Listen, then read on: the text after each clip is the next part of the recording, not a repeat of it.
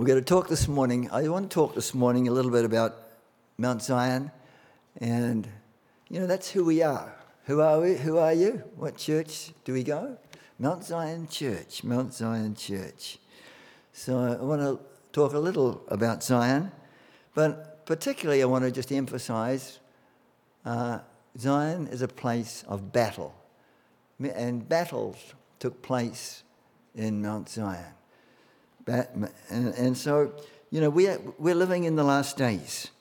And whenever the last days are mentioned in the Word of God, you know, Zion is often mentioned as well. And Zion is very much uh, connected, you know, to the last days. In fact, virtually all the promises of God in Scripture will come upon the church that is dwelling in Mount Zion you know, in these last days. Now, when we talk about Zion or Mount Zion, when we talk about Zion, there's basically three things, basically three, three different aspects of Mount Zion. And the first one, an obvious one, is just there's a literal hill in Jerusalem. And we were there on that hill a couple of years ago. And that hill is called, you know, Mount Zion.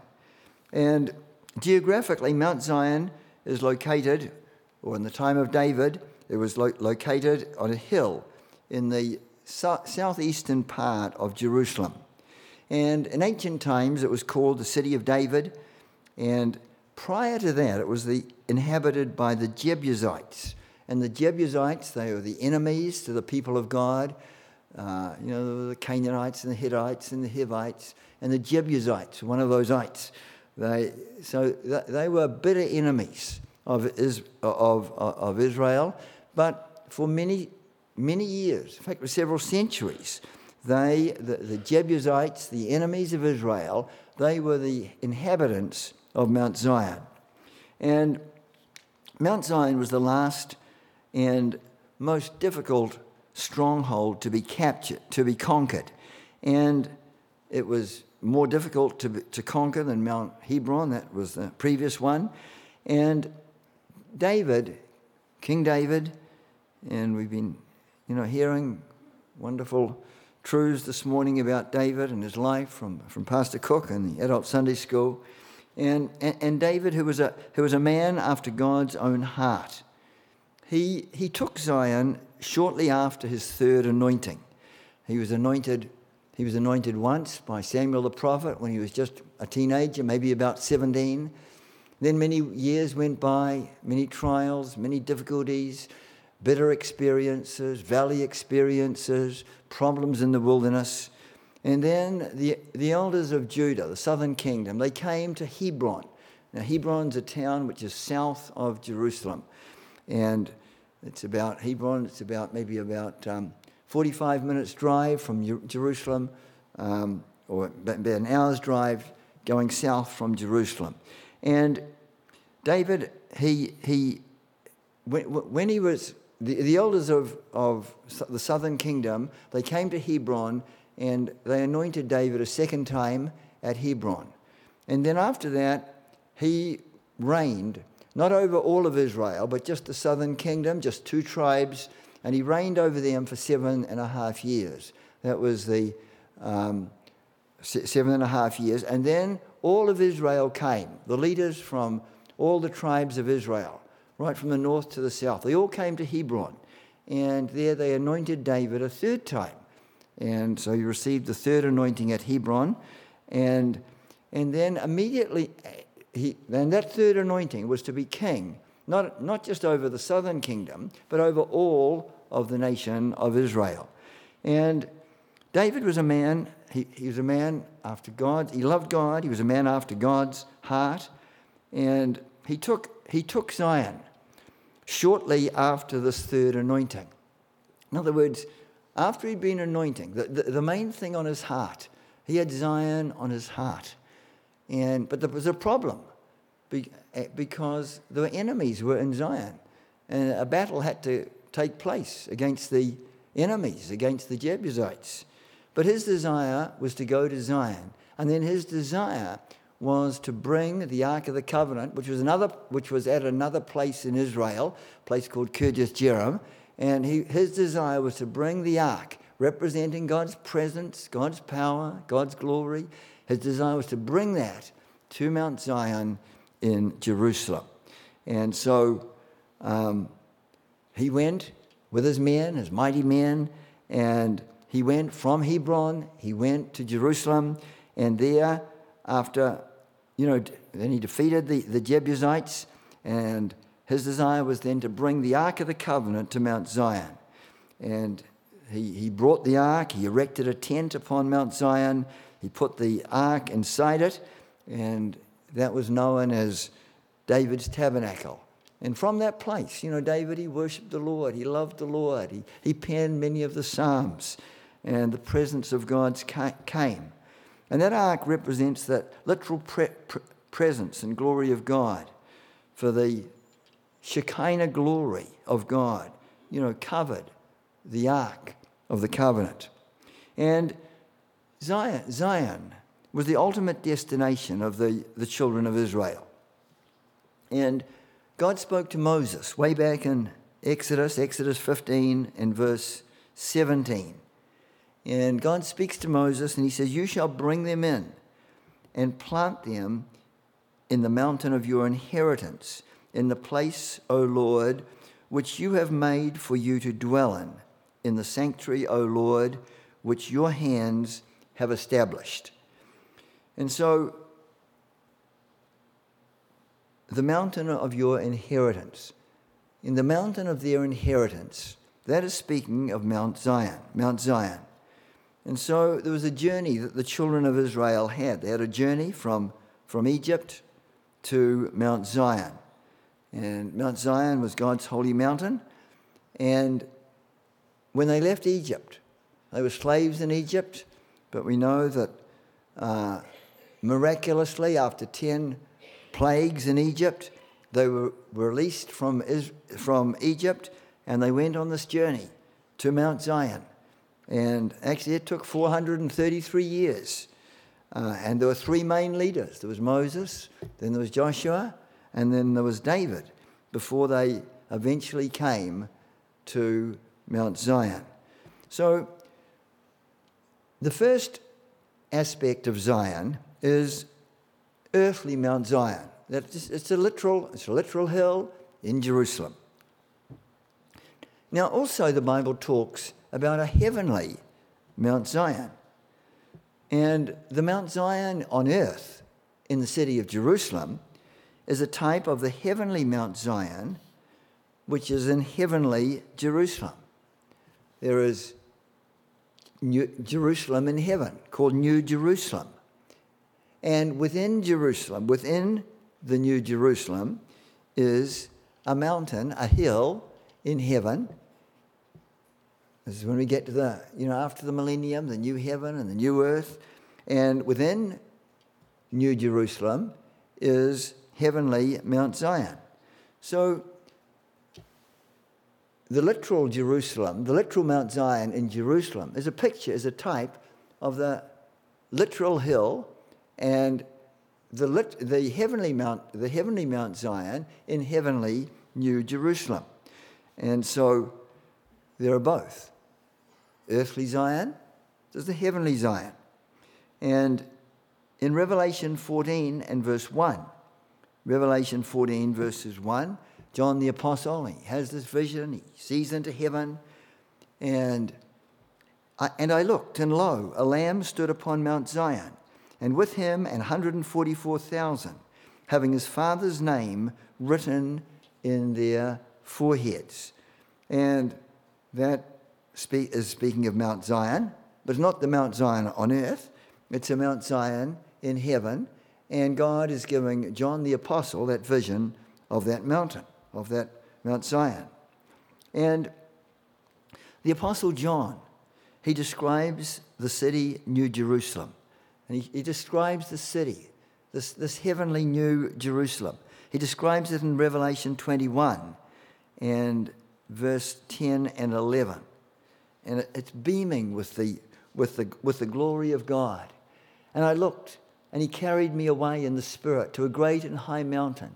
And he showed me that great city. That's the New Jerusalem, heavenly Jerusalem, the holy Jerusalem, descending out of heaven from God. So it's beaming with the glory of God. It's clear as crystal, clear as crystal. And to get crystal, you've got to grind glass, you know, many times, many grindings. There's many, much pain and, and involved to become clear crystal. And then in Revelation 21 and verse 18, speaking of that heavenly city, and it says, and the building of the wall of it was of jasper, and the city was pure gold. It was like clear glass, clear glass. It had many grindings, many trials, but it's come out clear, absolutely clear, absolutely transparent, absolutely transparent, without distortion of any kind. And, you know, Zion is a place that's inhabited, inhabited by the transparent ones. And in Revelation 21 and verse 12, also talking about heavenly Mount Zion, it says, and had a wall great and high, and had 12 gates, and at the gates 12 angels, and names written thereon, which are the names of the 12 tribes of the children of Israel. And so there we see the number 12 is mentioned three times. 12 is in, in the, in the scriptures is, a, is, a, is the number of government. You know, there were 12 tribes of Israel, there were 12 apostles of the Lamb. And so Mount Zion is a city inhabited by those who are under God's government. Zion is not for the independent or the, the lawless ones, but for those who have accepted God's corral, his bridle, his yoke, and realizing, you know, that even trials and valleys and difficulties, you know, God wants to work in them, through them, for our good. And so, you know, that's the only way we can come into the image and likeness of our Savior and become more like the Lord Jesus. So, we have one aspect of Zion, earthly Zion, in Jerusalem, a literal mountain, a literal hill. Then there is the heavenly Zion, which is in the heavenly New Jerusalem. Now, thirdly, the third aspect is basically there's spiritual Mount Zion, spiritual Mount Zion. And that should be our goal in life, our goal in our Christian life. That should be our vision. That should be our goal in our spiritual journey. And for all of us, we're all on a journey. And that journey started the moment we came to Christ. The moment we repented of our sins, were born again, asked Jesus into our hearts. That's the beginning of the journey. And that journey continues on. We're still on that journey until the very day that we go to be with the Lord, we, we, we die. And that's our, our vision, a spiritual journey going on with the Lord. And we want, we want Zion to be our spiritual goal. In other words, you have a goal, you have a race, you're, you're heading for the finish line. And the goal in our Christian life, our goal for all of us, should be spiritual Mount Zion to fulfill the purpose of God. And God has a glorious purpose and a different purpose for every one of our lives.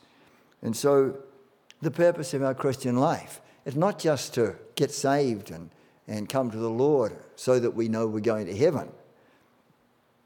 But it's to grow and to go on and progress in that journey and the journey to Zion, that road to Zion, as we heard in prophecy this morning. You know, it's, it's, it's, not easy all the time. There are difficulties, there are valleys, there are trials to go through. And the purpose of our Christian life, as I say, not just to, you know, when we die, we go to heaven. No, but that, that we would, in this life, that we would go on to maturity, we would go on to perfection. And as the Apostle Paul speaks about it, that we should win Christ. We should win Christ. We, to win Christ is to accomplish everything that God's ordained for our lives, and that we would win Christ. The Apostle John, he looks at little children, he looks at those who are, who are, who are youth, those who are young, and then he looks at fathers and spiritual mothers. And there's a progression from a child to a youth to a father. Fathers who know God, who love God, who have an intimate relationship with Him. Mothers, spiritual mothers, mothers of Israel. And so there's a, there's a growing on, there's a going on. And so to hit that goal, to hit that mark, is in our journey we would come to Mount Zion and spiritual Mount Zion. And let me say this just because you go to a Zion church, that, does, that in itself does not make you have the vision of, of, of Zion or Zion fellowship. And it's not just the church you go to, it is something of the heart and something of your experience, what is happening in your life. And there are people who do not go to a Zion church, but they can have a Zion vision. They can have a Zion vision. And sadly, we have some people, you know, in Zion churches who don't have a Zion vision. And we praise the Lord. There are many other people in many other church, many other churches who do have a Zion vision. In other words, a desire to accomplish, to win Christ, to accomplish all that God's ordained for our life. And there was a journey, in the, as you realize, in the Old Testament, and that journey began in it began in Egypt. And if we have a map of the journey, it began in Egypt under Moses, and they were killed, told to kill the Passover lamb, and, and they were told they started there in Egypt. They were slaves there for some 400 years. Miraculously, God caused, released them from, from Egypt.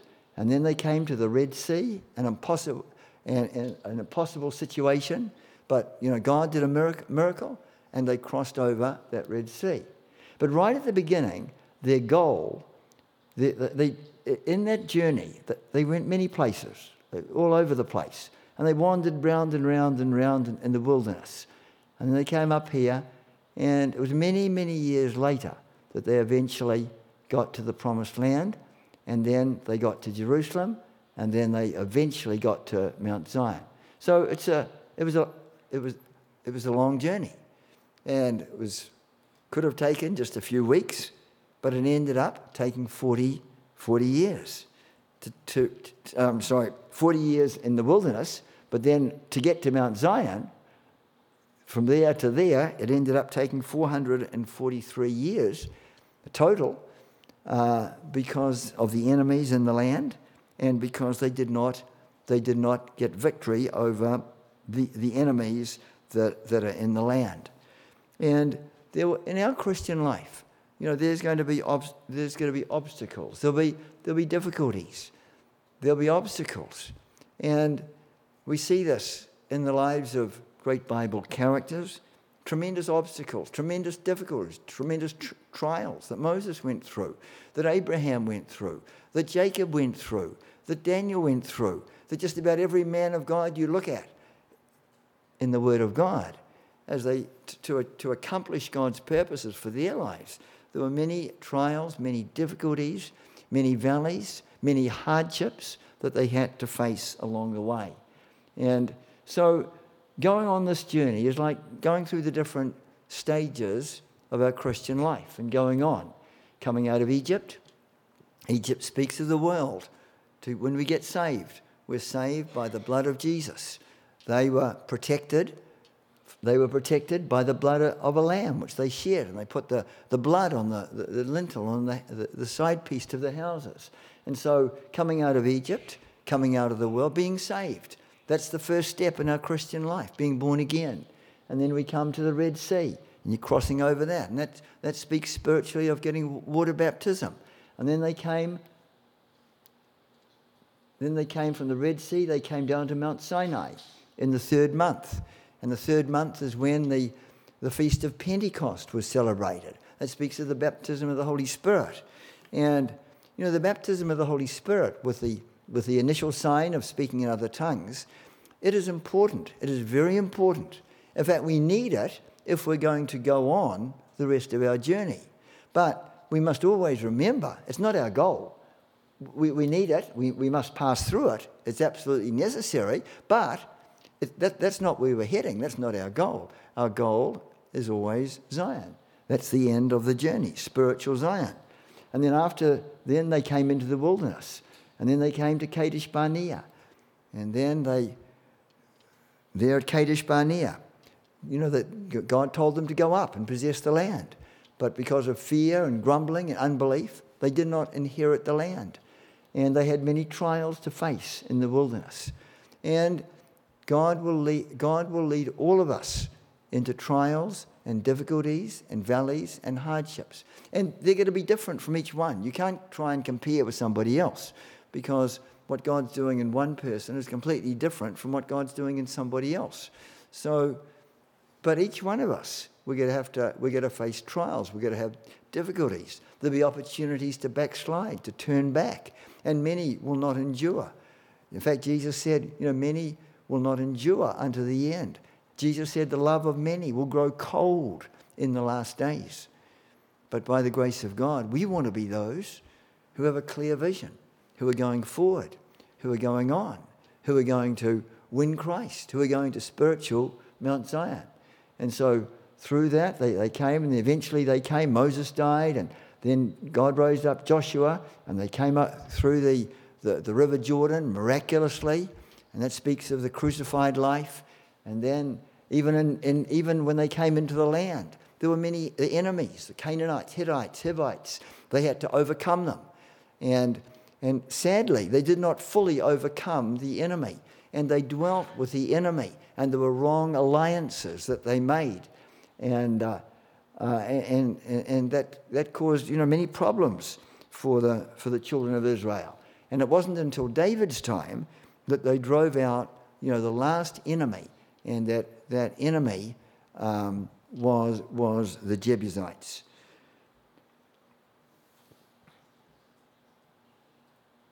So, in the time of Joshua, they, they went into their inheritance. They went into their inheritance, and of course, their inheritance was in the promised land, which was this area here that God had for them. But they did not totally drive out the enemies and possess the land. And that's the reason 443 years before Israel actually drove out all of the enemies and possessed all of the land. And Mount Zion Mount Zion, you know, in Jerusalem, was still in the hands of the Jebusites until David finally subdued them. And the Jebusites, they were the Canaanite inhabitants of Jerusalem. They were heathen, heathen people. Um, and Jerusalem was, was often called Jebus, Jebus, whom the people of Judah could not drive out, and who dwelt with the people of Judah in Jerusalem. So, from the time of Judah's occupation, and this is going right back into the book of Judges, Judges, uh, Joshua, Joshua 15 and, and verses 63, and, and also in, in, in Judges 1 and verse 21. It speaks about, it speaks about Jebush or Jerusalem. And they were, the, the inhabitants you know, of Jerusalem and of Judah we were not able to drive these enemies out. You know, year after year after year. Several hundred years went by until the time of David. And they were therefore known as the residents of the city of Jebus well into the time of the judges. That's in Judges 19 and verse 11. Judges 19 and verse 11. All right, and when they were by Jebus, the day was fast spent, and the servant said to his master, Come, I pray thee, and let us turn into the city of, of the Jebusites and lodge in it. Now, in 2 Samuel, in 2 Samuel in chapter 5, 2 Samuel in chapter 5, it gives an account of this battle. And I, and I just want to focus in a bit. You know, Zion is a place, there's battles, there's battles. And and to get to Zion, there's going to be many battles we're going to face, many battles. And for David to take Zion, to conquer Zion, to defeat Zion, there was a tremendous battle. There was a tremendous battle. And the battle was against the Jebusites. And in verses 6 and verses 8 of 2 Samuel 5, it mentions there the blind and the lame, the blind and the lame. Maybe we could just put those verses up. 2 Samuel, 2 Samuel 5 and verse 6. And it's speaking about the blind and the lame. And the king and his men, King David and his men, went to Jerusalem unto the Jebusites. They were right there in Jerusalem, they were the enemies, the inhabitants of the land, which spoke unto, unto David, saying, Except you take away the blind and the lame, you shall not come in hither, thinking David cannot come, thinking, you know, that David cannot come and take, um, take Zion, take the J- Jerusalem. And so it's probably an ancient play on words. But the Jebusite defenders had such confidence in their fortress like city that they boasted that even the blind and the lame could def- they'd be able to defend you know such a city and so david he called them all blind and, and, and lame he was sort of you know calling all the, the all of the jebusites that they were blind and, and, and lame and then in verse 8 in verse 8 it says and david said on, the, on that day whosoever gets up to the gutter in, the King James, it's gutter, and in um, New King James and other versions, it speaks of a water shaft. And smiteth the Jebusites and the lame and the blind that are hated of David's soul, he shall be chief and captain. Wherefore they said, The blind and the lame shall not come into the house. And so David called all of the Jebusites, blind and lame, and he, he, sent his mighty men in. There was Joab and some of his mighty men, and God gave them a great victory over the last. And the, the, remember, the Jebusites were the last enemy in the land. They, under David's time, they conquered all the other enemies, all the Hittites and the Hivites and the Girgashites and, and the other ites had all been conquered. These were the last ones to be conquered, the Jebusites. And David had a cunning strategy to take the stronghold of Zion from the Jebusites. And it, David saw, you know, an underground tunnel that was part of the, the water system that the Canaanites had built to bring water from a, from a pit outside the city to the reservoir located within the city. And presumably by David's presumably by surprise by David's mighty men, they were able to climb up this water shaft, this gutter in the water shaft or, or gutter in the, and, and up the water shaft and to defeat the enemy, the Jebusites. And it's the same place where several hundred years later, under King Hezekiah, some dug from one direction outside the city, and then the others dug an underground tunnel inside the city. And it was really long. And we walk, we've, we've walked through that before, walked through that tunnel. Water was really cold. It was nearly up to the waist at, at times. And it comes out at the pool of Siloam, from the, the, the spring Gihon to the pool of Siloam. And, but the last, when we were there two years ago, we, we went into this tunnel, this underground tunnel. And there in the tunnel, we saw that this water shaft, which is going right down. I mean, you could see this water shaft going down. And uh, it was like a, a, secret passage to get water, um, you know, into, in, in, in, into the city. And, you know, it was quite amazing. And then it was, it was amazing in, Hezek- in the time of Hezekiah, even, even underground tunneling, tunneling without all mo- modern equipment that they have today. And they, and they, they met. And they met exactly at the same place, exactly at the same place. And then after that, the water could flow from the spring Gihon right through this tunnel and then into the pool of Siloam. So, anyway, God gave them a great victory. Now, what's the spiritual meaning of the Jebusites? The Jebusites. In Deuteronomy 7, it gives seven of the enemies. Seven of the enemies. Deuteronomy 7 verse 1. And it gives seven of the enemies and it lists them there there's the Hittites, the, the Girgashites, Amorites, Canaanites, Perizzites, Hivites, Jebusites. Seven. And the last one, the last of those seven, is the Jebusites. The Jebusites. Now, in Proverbs chapter 6 and verse 16, it says, There are six things which the Lord hates, seven which are an abomination unto him. And there's a, you know, a, a proud look, a lying tongue, hand, hands that shed innocent blood, a heart that devises wicked imaginations, feet that be swift in running to mischief, running to evil, a false witness that speaketh lies. And the seventh one that the Lord hates, the seventh thing that the Lord hates, is those that sow discord among the brethren, those who sow discord or sow disunity amongst the brethren. And so that's an, and, and so the seventh one in Proverbs is those who sow disunity. The seventh one is in, in Deuteronomy 7, verse 1, is the Jebusites. So it's like, what is the last enemy to conquer? What is, what is something we must conquer? And that is those who, that's sowing discord, sowing disunity. And often through the instrument of the body that that is sown is the tongue, the tongue. You know, death and life are in the power of the tongue. God, if we're going to go to Zion, we've got to be able, we've got to learn by the grace of God and the help of the Holy Spirit to control our tongue, to control our tongue, and not to be those who sow division, not to be those who sow, sow, sow discord and disunity, not to be those who grumble and who gossip, you know, with our tongue. And in James 3, verses 1 to 12, it tells us the tongue, it's just a little member of our body, but oh, it causes so much trouble.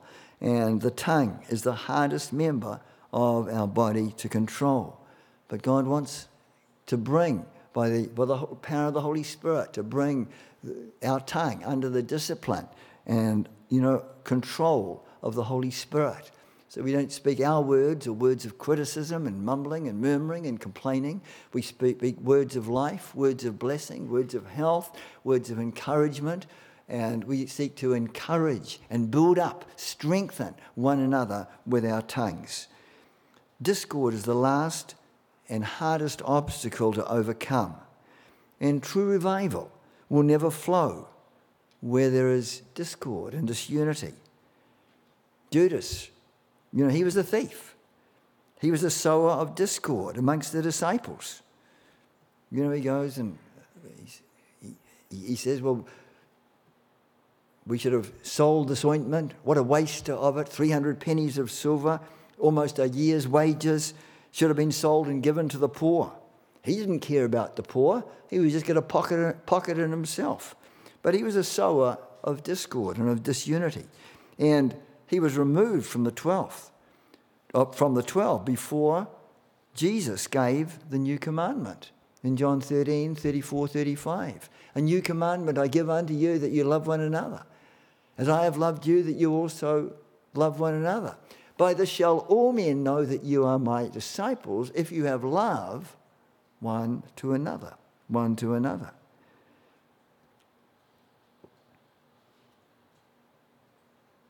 You can never have unity as long as a Judas is in a group, and you can't, you can't love treacherous, false brethren. Even after three and a half years with Jesus, even the 12 they were arguing, you know, who is the greatest? You know, Peter, full of pride, said, Lord, they'll deny you, but me, no. I'll never deny you. James and John, they want to sit on the right hand, on the left hand of Jesus. Envy, jealousy, pride. And yet, in just a short time, it was only about from that time, about 54 days, there was a deep repentance. And it happened quickly. There was a deep repentance. And God brought the, the 12 who'd been full of envy, bitterness, disunity, discord, and the 120, including the 12, and God brought them into an incredible unity. Acts 1, verse 14. You know, they were all of one accord, one accord in prayer and supplication. They were united in praying. They were united in seeking God. They were united in waiting and obeying the commandment of Jesus. Ten days they waited. Ten days. Many of them could have gone back home. Many, think, many important things to do, but they waited. 120 of them. And then, you know, were, it was on the day of Pentecost, of the Old Testament feast. And suddenly, you know, they, and it says they were, they were, they, they were there of, of one heart and of one accord in Acts, in Acts 2 and verse 1. And suddenly, and Pastor Stephen, a couple of months ago, heard a message on suddenlies. And one of those suddenlies came. Suddenly, there was a sound of a mighty rushing wind, the cloven tongues of fire, and the power of God came down. They all began to speak in other tongues. The Spirit of God gave them utterance. And out of unity came revival. Out of unity came the outpouring on the day of Pentecost, and, and, and 3,000 got saved, and miracles began to happen, and the power of God was manifest. And the, you know, the, the glory of God was so strong on, on Peter, just walking along. People in the shadow were healed.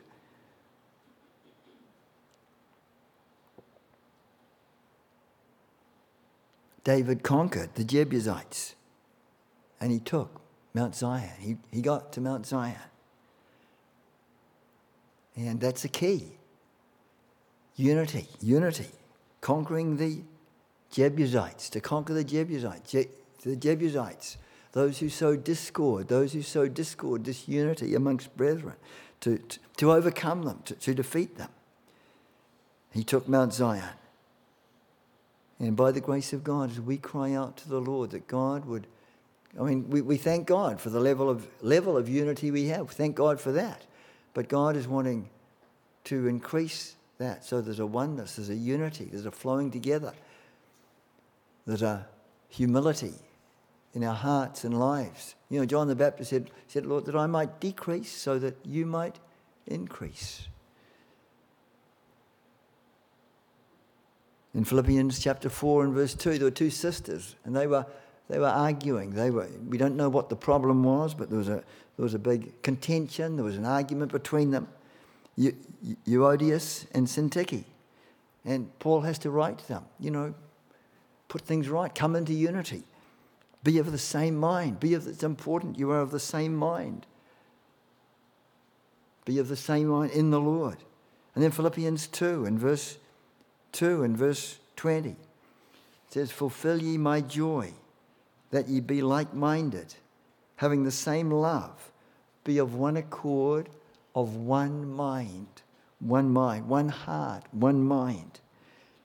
And then in verse 20, you know, Paul is speaking about his son in the Lord, Timothy, and they're in perfect unity, one with another. And he said, For I have no man like minded, I have no man like minded who will naturally care for your estate, who will naturally care for your estate. And they were like minded, they were one heart, one mind, one spirit. Where there is unity, where there is one heart, where there is one mind, where there is one spirit, it opens the way for God to come, for the Holy Spirit to be poured out, for revival to come, for the presence of God to come more and more in our midst.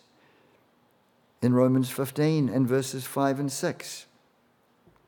Now, the God of patience and consolation grant you to be like minded, like minded, one to another according to Christ Jesus.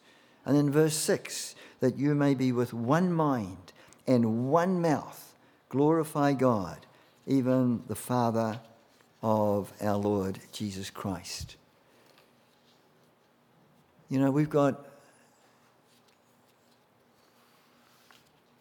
there are many battles to get to Zion. But by the grace of God, I believe God wants to put in our hearts, you know, a longing, a longing not just to stay where we are on our journey, but that we would go on. We would go higher. We would go deeper. We would go on towards Zion. Zion would be our goal. Zion would be our vision. And by the grace of God, by the grace of God, as we go on for the Lord, and seek to let God to work in our lives, to purify us. You know, we're, we're purified in the fires of affliction. We are chosen, the Bible says in Isaiah, in the, we're chosen in the furnace. And a furnace is hot. But the only way to remove dross from gold is going through the fire of the furnace. And, you know, God has to, you know, put us through the furnace at times to remove dross and things in our heart. Maybe pride, maybe envy, maybe jealousy, maybe hatred, maybe unforgiveness. But the one we're speaking about this morning is, you know, discord, disunity. And that is a key. They could not get to Zion without defeating the Jebusites. And the Jebusites, they spoke of he that sows discord or disunity amongst brethren. Let's pray. Heavenly Father,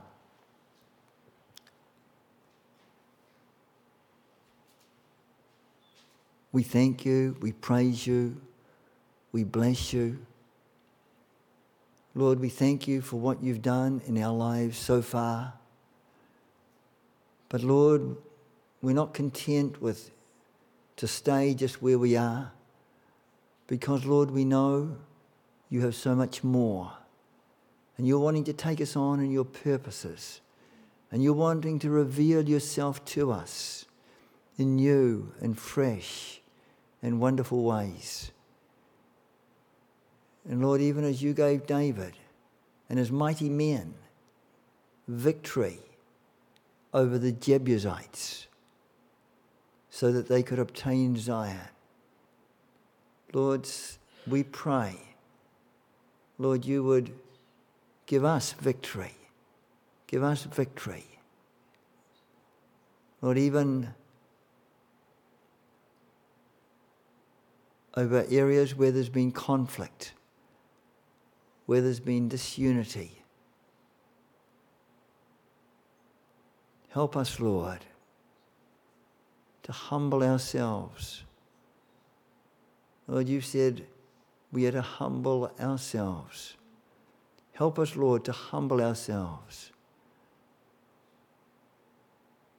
to take the low place, to pave the way for unity and oneness.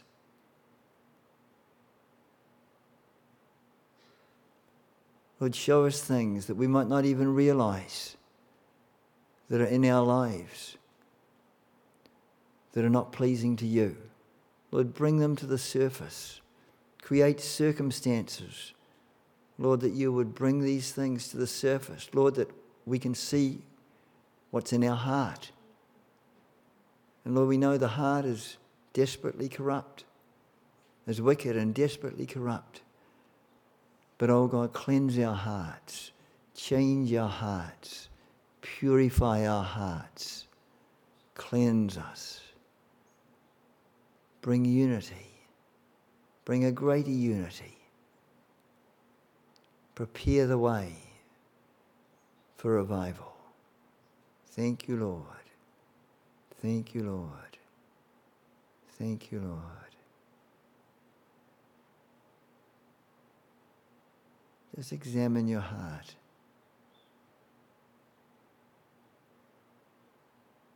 Just while every eye is closed, just while every eye is closed.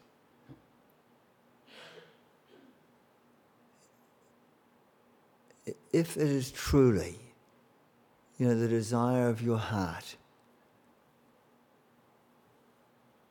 to go on for the Lord, to go on for the Lord. Even though there may be difficulties and trials, nevertheless, you want to go on for the Lord fully. You want to win Christ. You want to be fathers and mothers in Israel. You want to accomplish His purposes for your life. You want to, to let nothing stop you letting your life count for eternity. If that's your heart and your, your desire, you want that vision of Zion to be, to be birthed in your hearts to grip your heart so that you live with all your being for God's purposes. Just lift up your hand. Lord, we thank you. Put your hand down.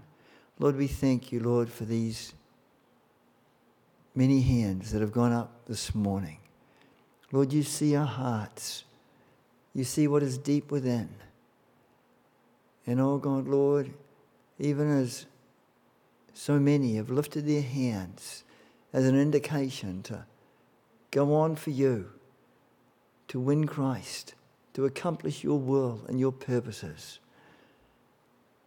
to come into wonderful unity and oneness with other brothers and sisters.